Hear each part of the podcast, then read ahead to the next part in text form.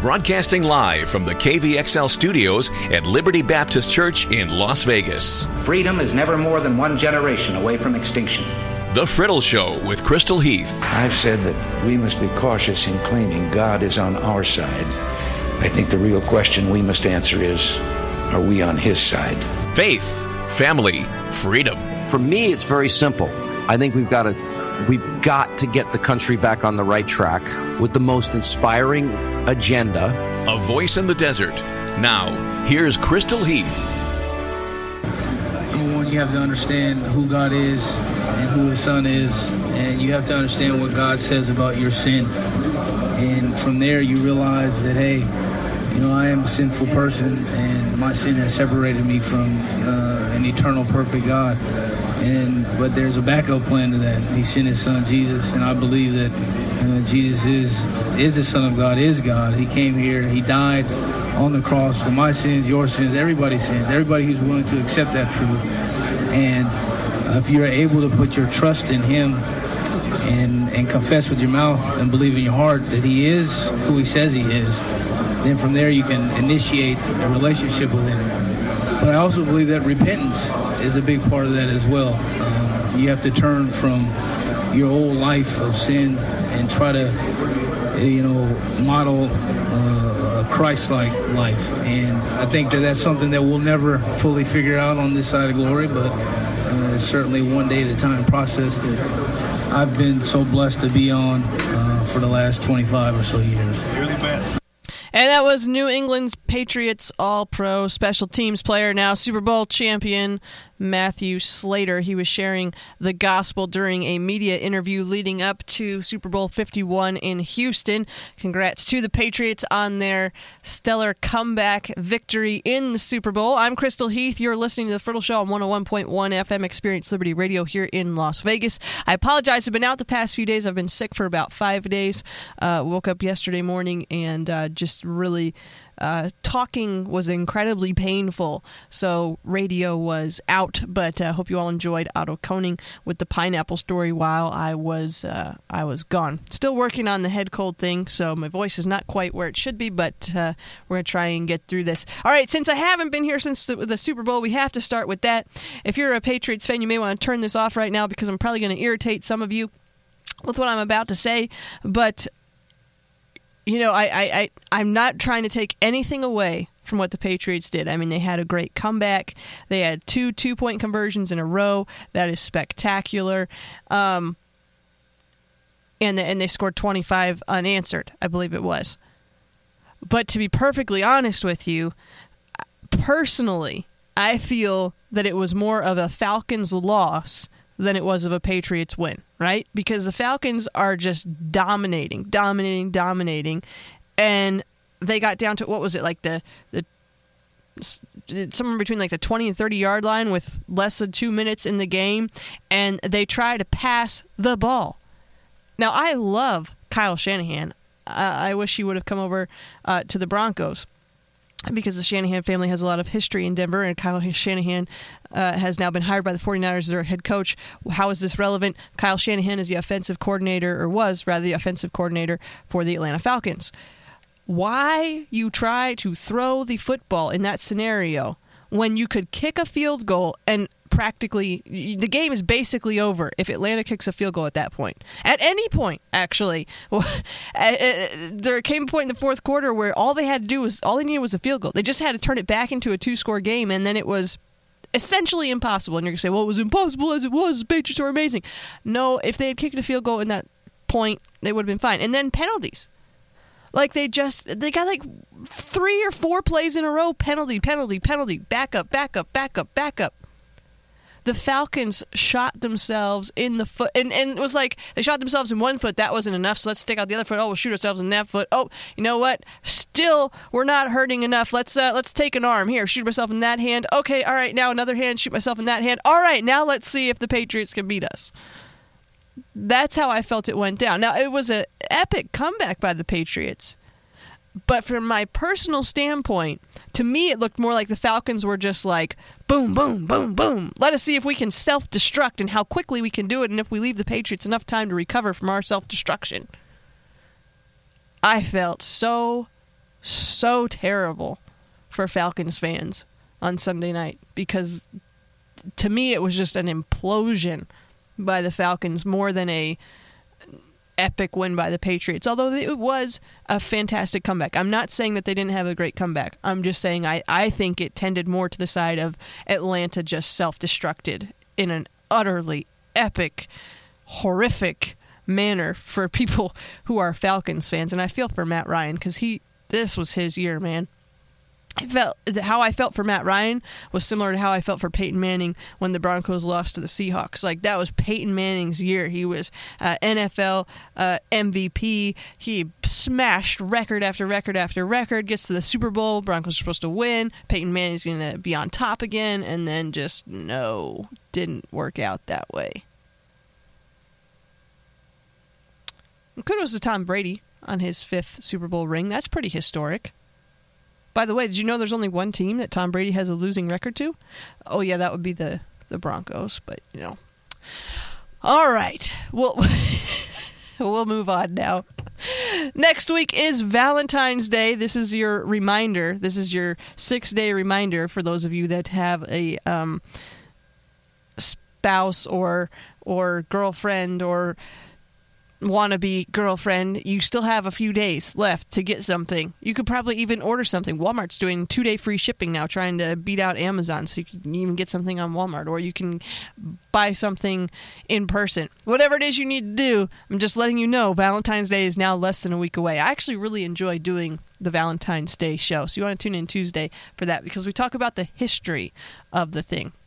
I'm also excited because my brother John is coming to town this week and uh, he's going to be here for a while. We're going to do fun things, and I'm pumped about that.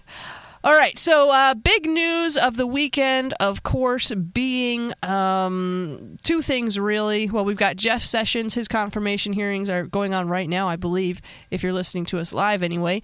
Uh, then we also had uh, Betsy DeVos has been confirmed as the education uh, secretary. She uh, where was this? Vice President Mike Pence. He cast a historic tie-breaking vote to convert, confirm uh, Betsy DeVos. The Senate was tied on her nomination at 50-50, and uh, as president of the Senate, Mike Pence cast the tie-breaking vote and voted to uh, confirm her. As Fox News noted, Pence's vote marked the first time in American history a vice president has broken a tie on a cabinet nominee's Senate confirmation, and the first tie-breaking vote by a vice president since 2008. So essentially, um, uh, who would uh, Vice President Dick Cheney would have been the last vice president to cast a tie-breaking uh, vote. The Senate being equally divided, the vice president votes in the affirmative, and the nomination is confirmed. Was Pence's words in the Senate. DeVos has been one of the most controversial picks for President Donald Trump's cabinet. So uh, I want to talk about that for just a minute here. So because we've had objections to her nomination uh, from both sides of the aisle. So on the left, you have teachers unions, which are not pleased with her nomination, and then you have the grassroots of the GOP that want to see uh, the federal education department uh, dismantled or having a lot less power. And uh, they're not big fans of Miss DeVos either. So what uh, what do we think? Of of uh, of Betsy DeVos. Well, here's here's what I think. All right, here's what you need to know. It is true that she did support Common Core. She now says that she does not. Uh, is it possible that she changed her mind? Is it possible that someone could support something and then no longer support it? I, I would think so to me it is concerning that she supported common core but i also don't have and or concerning rather that she did and now says she didn't. I, am not a big fan of the uh, of the evolving to fit whatever office i've come into but you know I, I, but personally I don't have as big of a problem with Common Core as a lot of other people do because I, having worked in Pennsylvania when Common Core was being quote unquote enacted in Pennsylvania, was able to sit through so many presentations from experts, uh, both of those that opposed it and of those that supported it. it's really it's not a curriculum it's a set of guidelines. So and that's a debate that people will have over and over and over again. But i know for a fact that at least well anyway this is not a conversation about common core. We're going to leave that for now. If you want to talk to me about common core i'd be happy to do that with you. Um, the other thing about Betsy DeVos is that uh, her support for local level control has been in question, and that is also accurate. She is not a huge proponent of local level um, governance of school and education. She doesn't have an education background, really, but at all. But, you know, that said, she's most likely not going to murder your children in their sleep. I, I have come to that conclusion. And I mean, I'm I'm by no means an education expert, but here are the f- things that I really like about DeVos. So those are the those are the concerns, and they're legitimate concerns. I believe. I think that we can be uh, supportive of a president or or someone else that's in office and still recognize that people have legitimate concerns. I am not of the belief in any means that just because someone has the your letter after their name, meaning R or D or I or whatever else, uh, that you have to vehemently defend everything they do or say. Because I think that is what turns off young people, especially to politics because it's hypocrisy. If their guy does it and it's wrong, but our guy does it and it's okay, then that doesn't work out. So I think we need to be more objective in how we look at things. And I've said that with with with the president with President Trump all along. I said prior to the election, if he does what he says he is going to do, then he will be a good president, and I hope that he will be successful if he does what he says he will do. But we had no way of knowing that. And now we get to watch and see, and so far he's done a pretty good job of doing what he said he would do. But okay, so with Betsy DeVos, I, I, think it is foolish of us to say that there are no legitimate concerns with her nomination. I think there are legitimate concerns. But there's also the flip side of that. I think it would be also foolish of us to not recognize that there are some serious pros to having Betsy DeVos nominated. Personally, I like Betsy DeVos as the education secretary pick. Here's why. Number one, I love that she is a committed Christian. I love that that is where uh, that that is the worldview with which she is looking at life. You say, well, that has nothing at all to do with education. Well, I, I disagree on that, but we can have that conversation another time as well. But to, to, to address specifically to education, DeVos served on Jeb Bush's Education Foundation. Now, like Jeb Bush or don't like Jeb Bush, that's not the point here. The point is, excuse me, my voice is starting to go. The point is, what Jeb Bush did for students in Florida was truly amazing. Students' grades in Florida and graduation rates in Florida under Jeb Bush and through Jeb Bush's plan saw saw significant positive improvement. His, it, and it worked so well that it was praised by individuals on both sides of the aisle, including by President Obama himself. And I believe that Betsy DeVos will form her school choice initiative in like manner to what Bush uh, did in Florida and the success he found there.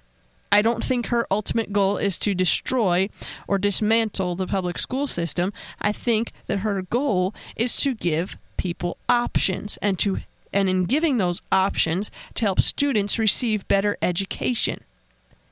And I think that's a good thing.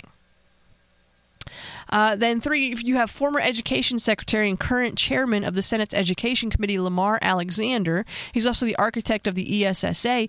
He has expressed support for her nomination, which really if if you're willing to look at it objectively, if you this should be especially comforting to you if you fall on the left side of the aisle. I don't think it's a, a, problem if you fall on the right, but if you're on the left, you have the guy that wrote the ESSA that's saying, "Hey, I I like her."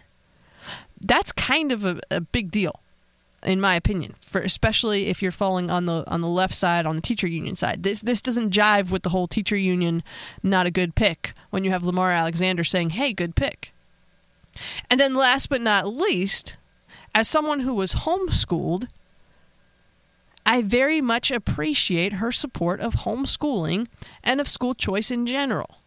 Oh, I understand that homeschooling isn't for everyone, but as someone who is homeschooled and as someone who understands why some parents do choose to homeschool, I think that it is fantastic that we now have an education secretary that supports homeschooling and school choice and vouchers and giving people opportunities to help their students be the best they can possibly be. Now, I doubt that Betsy DeVos is going to be a perfect education secretary, that she's always going to get everything right, because I have yet to meet a perfect politician in any office, state or federal. And again, I, I, I do find it kind of concerning that she has no background in education. But since she is now filling this role, like it or don't like it, Betsy DeVos is now the education secretary. So I am choosing to focus on the potential positive outcomes of her nomination and as with every other government official, what we should be doing and what I plan to do is to pray for her to have wisdom and for God to use her in a positive way to impact the education system in our country. Because that's what I can do. And that's pretty much all I can do. My liking her or not liking her is not going to change the fact that she is now the education secretary. And by the way, I, I like her overall all I'm trying to say in this segment is that I think we have to recognize when people have concerns and we need to discuss those concerns. And then we need to recognize that although we may have concerns, there could also be some serious good here. And personally, I fall much more on the side of I think she can do a lot of good while we recognize these concerns, but I think the potential is incredibly high. And I'm excited about Betsy DeVos being our education secretary, and I think it's kind of really cool that Vice President Pence uh, cast a tie breaking vote on that. And uh, I, th- I think you're going to see some interesting things happen in the next. Uh, I'm to have to take a break here because I'm, I'm physically going to be needing to take a break uh, because my head is about to. Well, anyway. Um, oh, okay. When you when you really need to blow your nose, let me just put it this way: when you really need to blow your nose, it makes it very hard to concentrate on what you're trying to say. So. now you now you know what I'm struggling with right here, right now. So let me just tell you about Mario Giannini State Farm Insurance. They're one of our KVXL sponsors. They offer all types of insurance, including but not limited to auto, home, and life insurance. If you have something that can or should be insured, they can help you out. And if you mention KVXL when you call Mario Giannini State Farm for a no obligation insurance quote, they're going to donate $10 to Experience Liberty Radio. You can reach Mario's team at 702 982 3300, and we'd like to thank them for their faithful support of our weekly programming. All right, we're going to take a break so that I can blow my nose. And I'm going to play At the Cross here from uh, Hillsong, and then we will be back. Pastor Teis is going to join us to talk about his new book, Raising God's Kids in Sin City. You don't want to miss that. We'll be back in just a minute. Don't go away. All right, welcome back. You're listening to The Friddle Show on KVXL 101.1 FM, Experience Liberty Radio here in Las Vegas. We have Dr. David Teis with us today. I like calling you Dr. Teis. I don't get to do that very often. well, good to be here, Doctor. Uh, yes, that's actually what I was going for. So thank you, yes. thank you, because I don't get called that very often either. Uh, except by I hope the, I hope the radio audience understands that you are a PhD, that you have uh, an earned a doctorate, and that's amazing. No, it's a, yes, it is amazing. Actually, it amazes me every time somebody says it. But um, maybe we should talk about what you're actually here to talk about. Yes, rather I'm... than our than our vast education. okay. You wrote a new book about raising God's kids in Sin City. What's it called? It's called Raising God's Kids in Sin City, and it's all about how to raise your children in a corrupt culture. Yeah. Uh, several years ago, I had a um, missionary say to me, How in the world did you wind up raising kids who want to serve the Lord? Uh, uh, in the culture that we live in, I, there's so many pastors who have their children who have gone astray, and uh, yet your kids seem to love the Lord. Uh, I thought about that. I went home that evening. I was supposed to speak to an entire missionary group the next day. And uh, my wife and I wrote down 13, what we called 13 powerful P's for parenting. And uh, uh, since that time, I've been asked to speak in many different venues uh, about parenting, and uh, we hold family life conferences here. Uh, people have asked me how how to raise children.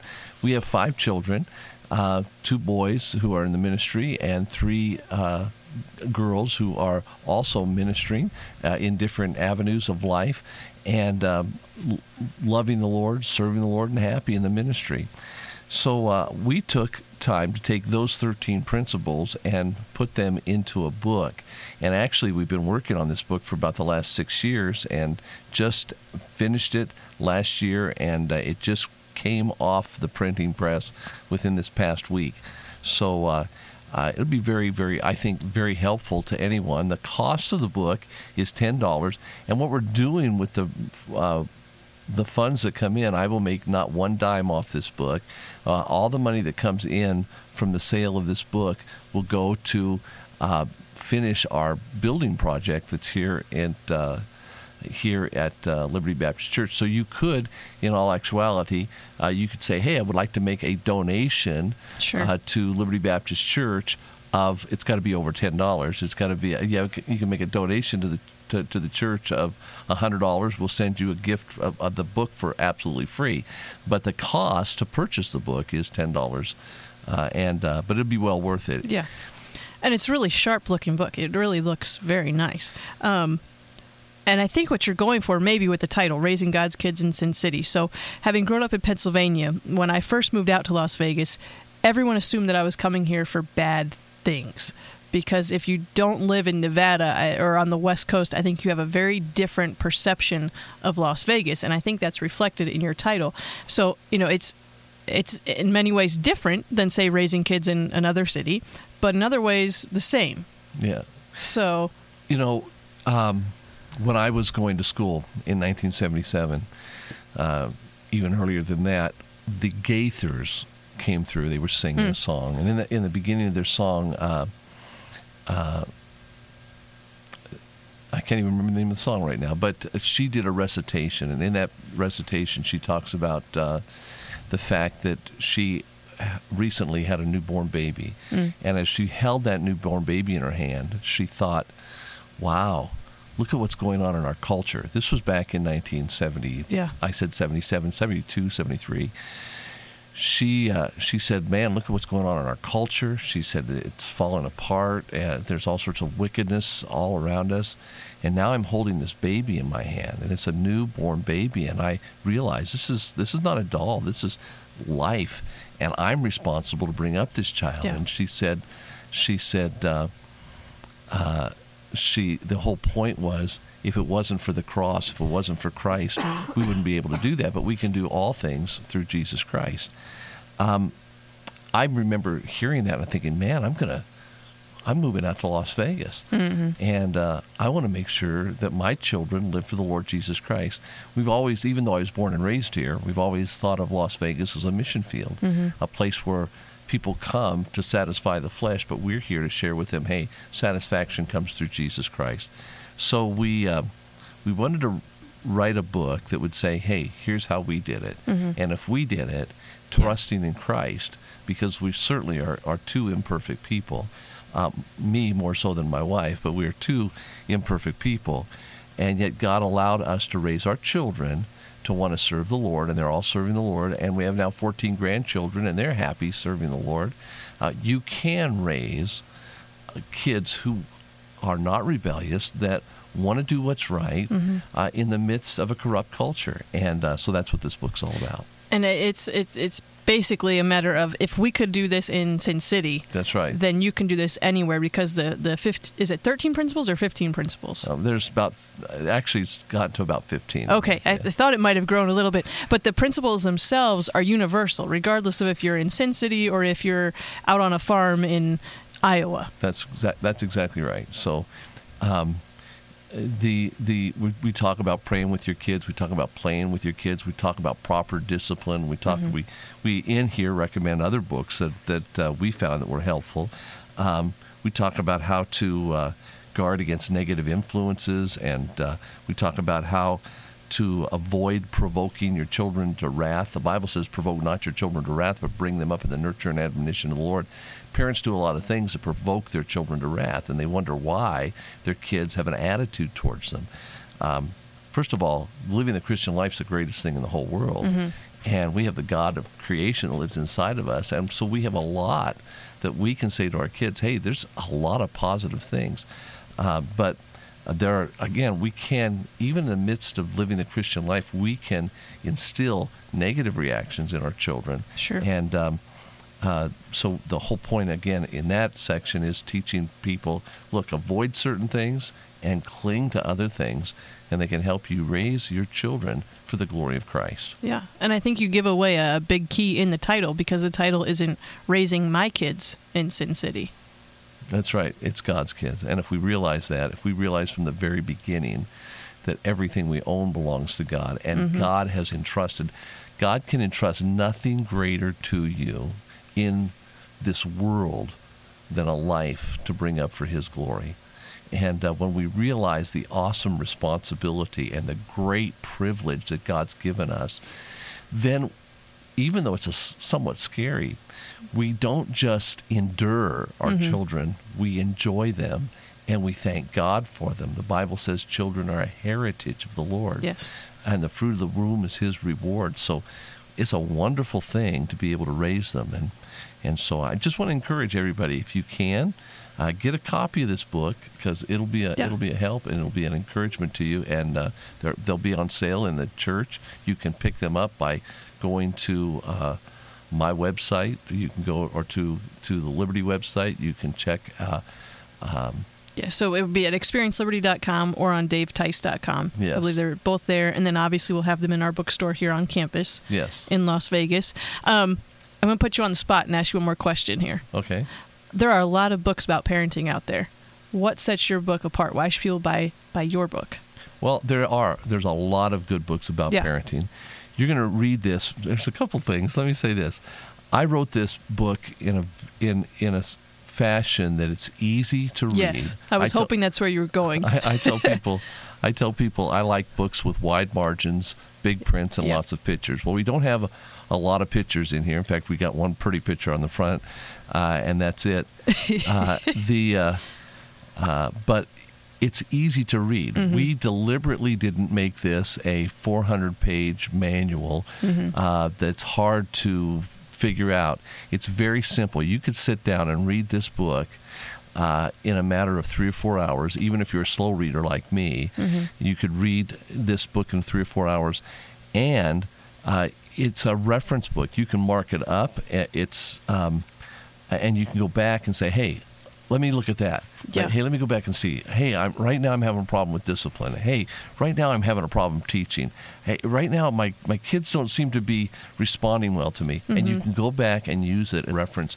Uh, you know, parenting is a you don't get to practice it. You you start. Well, you, you practice on the first one. I, I right. know this because I happen to be one. Yeah, well, But that's interesting. I think I think first children are normally the the more difficult ones to, to I've raise. heard that. They- I, I've they never seen it It's, ever, when but when- I've heard that. When you get down to the baby the family, the babies are just the babies of the families are always so much easier and so much Mm. Yes, the babies are always perfect. I've Yes, heard that. they are. That's the truth. so I, I've learned that from experience. If Hope is listening, I'm sure she agrees. well, well, my wife is a firstborn and or a lastborn, and so am I. So, oh, I so- see. So we've got so three- many things make sense now. no, I'm just kidding. But birth order is fascinating. The studies on birth order. But yeah, that's what I love. When I picked up your book, I picked it up a couple days ago and was just skimming through it when they came into the office. Is that it's it's very simple. It's not in that the truth is not profound, but that it's easy to read and easy to understand. It's not something that's written you know that you have to have a master's degree to comprehend how you could possibly raise your children in a godly manner. It's something that anyone can pick up. I think even people without children that are planning on having children down the road. It's it's a very informative book. I think it's ex- it, it's an excellent book for um, for uh, even grandparents to read Yes. because it'll help you help your children. I've had, I, in fact, a grandpa, a great grandpa, uh, uh, picked one up the other day, and uh, and took it home and started reading it. And he called me up and he said, "This is wonderful. Yeah. I wish I'd have known this uh, 40 years ago." And then he said. Um, he said, uh, "But I'm gonna I'm gonna come in and back four or five of them for my kids and for my grandkids." So uh, it, it's just it's there's timeless information, and uh, it'll be a real help. It will be a help, and it's for a great cause. It's, to, it's the profits are going towards a construction project, so it's a it's a win-win all the way around. You can have better, wonderful children, and help put in our parking lot. That's right. That's exactly right. All right. Well, you can find the book at experienceliberty.com or over at daveteis.com. It's Raising God's Kids in Sin City, or you can pick it up here on Sunday morning. Be here at 9.30 or 11.15. Did you want to talk about uh, your sermon series at all while, we, while I've got you in here? Oh yeah, I'm doing a new sermon series uh, called "What Christians Believe." We live in a in a culture that's where people are bombarded with all sorts of theological and philosophical ideas, uh, ideas from how to raise your children to uh, what is and what is not right about the doctrines of God. We're talking about specifically what Christians believe. It's important that Christians know what they believe because we base our actions on what we believe. And so this series is, uh, we're going to be talking this week about, we're, in fact, the whole series is from John. We're, we're going through, I'm going through this year the entire book of John. And at the very beginning, the Bible says, In the beginning was the Word, and the Word was with God, and the Word was God. Same was in the beginning with God. All things were made by Him, and without Him was not anything made that was made. At the very beginning of the book of John, God tells us some very important things. Number one, He tells us that the Word of God is absolutely essential. That Christians must believe the Word of God. So, and understand that the Word of God is our is our um, basis for everything that we believe. So when culture comes along and culture does a cultural shift, we have we have a standard by which we can go. We can go back to the standard of the Word of God. Culture says homosexuality is okay and it's all right for men to marry men. Well, I go back to the Word of God and I see what the Bible says in Leviticus that God says it's an abomination for man to be with mankind as he is with womankind. Then I understand that even if culture shifts, my basis is based on the Word of God. Uh, the the whole idea of abortion. We talked about that our first our first Sunday a couple weeks ago. Uh, if culture comes along and says, "Hey, it's okay to kill an unborn child," in fact, it's not really an unborn child. I go back to the authority of the Word of God, uh, where Jeremiah, the Bible says, was known in his mother's womb. Not only was Jeremiah, John the Baptist, and Jesus himself known in their mother's womb. David said that God knew me in my mother's womb. So the person is the person in the mother's womb. To take that person's life then is to murder. So we go back to the Bible as our authority. So the first point was that the Bible is the Word of God, and it's given to us in John chapter one. Then the other other passages deals deals with with the creation. In the beginning was the Word, and the Word was with God. All things were made by Him. We don't believe in evolution as Christians. We believe in the uh, in the sixth day in the in the Genesis account of creation that God created this world in six literal days. Why is that important? Because if we if we came from nothing, if we evolved from nothing, then in all actuality we are nothing. Mm-hmm. So if you come from zero, you are a zero, and if you're a zero, then you can act any way you want to. That's why we have right. such problems in our culture. So these are the kind of things we're dealing with. What Christians believe and how that affects our cultural view and the, how that affects our cultural behavior. Very, very important series. Uh, what Christians believe. This week, uh, we'll continue that series on, on Sunday morning. All right, fantastic. That's 9:30 or 11:15 here at 6501 West Lake Mead Boulevard in Las Vegas. And what I love now is not only do we have a live stream through our website, but you can actually watch our service live on Facebook. We have a Facebook live stream of the service as well. You can go like us on Facebook at LBC of Las Vegas and watch there if you are outside of the city. All right, well, thank you, Pastor Teis. I appreciate you coming in and telling us about uh, raising God's kids in Sin City. Well, thank you, Dr. Heath, and thank you for uh, having me. And uh, may God continue to bless you. All right, thank you. We'll be back in just a minute. Don't go away. There's no group in America, I think, that's been hurt more by Obamacare than young people. Young people were left on the chopping block. Let's talk about some basic stats. A recent study found that the Obamacare mandates, what Bernie just sang an ode to, have increased, the three costliest mandates have increased premiums for younger people by 44 percent Without those mandates, the typical 21 year old would pay $1,100 a year less. If you're 21, think about whether it would be easier to afford health care if it cost $1,100 a year less. And let's talk about some specifics. Before Obamacare, the most affordable plan that was available for a 30 year old Texan, for a 30 year old Texan woman was $470 a year. Today, under Obamacare, the cheapest plan that's available for a healthy 30 year old woman in Fort Worth is $3,236. It's gone from $470 to 3,000, over $3,200. That's why young people are hurting. And go that, that Bernie chose not to answer is what do the Democrats say to the six million people who had their insurance policies canceled, who got a notification in the mail that, that you don't get to see your doctors anymore, and not just the people who were canceled. There are people all over this country who can't afford health insurance because of Obamacare, who the deductibles are so high, the premiums are so high, they say, you know what, my family, we can't make it this. And, you know, you talk about the people covered by Obamacare. Here's, here's something most people don't know. Most of the people covered by Obamacare are on Medicaid. They jammed a bunch more people in Medicaid. I'll tell you what happens. People on Medicaid have markedly worse health outcomes Senator, than people with private insurance. Senator, we're I'd like to, to see a lot issues. more people on private insurance able to, to be to insured for health care rather than but, but it's relevant to he's saying people are going to lose their health care. If you want health care, we want as many people as possible to be able to afford insurance policies that protect you when you get sick. We're going to take away your guns. Those are rights. You know what the Declaration of Independence said we hold these truths to be self evident that all men are created equal and that they are endowed by their Creator with certain unalienable rights, that among these are life, liberty, and the pursuit of happiness. So, what is a right? Is access to health care. What is a right is choosing your own doctor. And if you believe health care is a right, why on earth did you help write Obamacare that caused six million people to have their health insurance canceled, that had them lose their doctors, well, and had people like LaRonda who can't get health well, insurance, for, can't afford premiums? You're denying her what you say is her right. All right, so that was a few highlights, a few of my favorite moments from last night. CNN aired a debate on health care uh, f- f- with Senator Ted Cruz and Senator Bernie Sanders. Now, why anyone in their right mind would agree to debate Ted Cruz on any topic. I don't care if it's if if Whataburger or In-N-Out is a better burger establishment.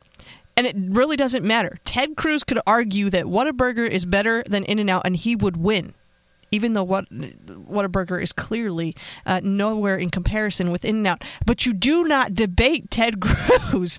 like it does not matter what you think of Ted Cruz as a person or what you think of his politics. I have never seen anyone with the ability to debate like Ted Cruz can debate. But kudos to Bernie Sanders. Senator Sanders agreed to this thing. He stood up there with him probably the funniest thing was that I believe there were at least four instances in which Senator Cruz would go. He would read through actual literal facts and statistics that he had with him, like so many facts and statistics. and he would then present a point based on these facts and statistics, and Senator Sanders would say, Yes, now Senator Cruz is right about this. I agree with him about this. And then he would completely change the subject because Cruz just demolished his entire argument with some facts, and then at, like uh, at one point it was basically, um, it was. It was basically, oh yes, Ted and his stats are right again. Let's change the subject. A few seconds later, plastic surgery. And you're like, what? How do we how do we get here?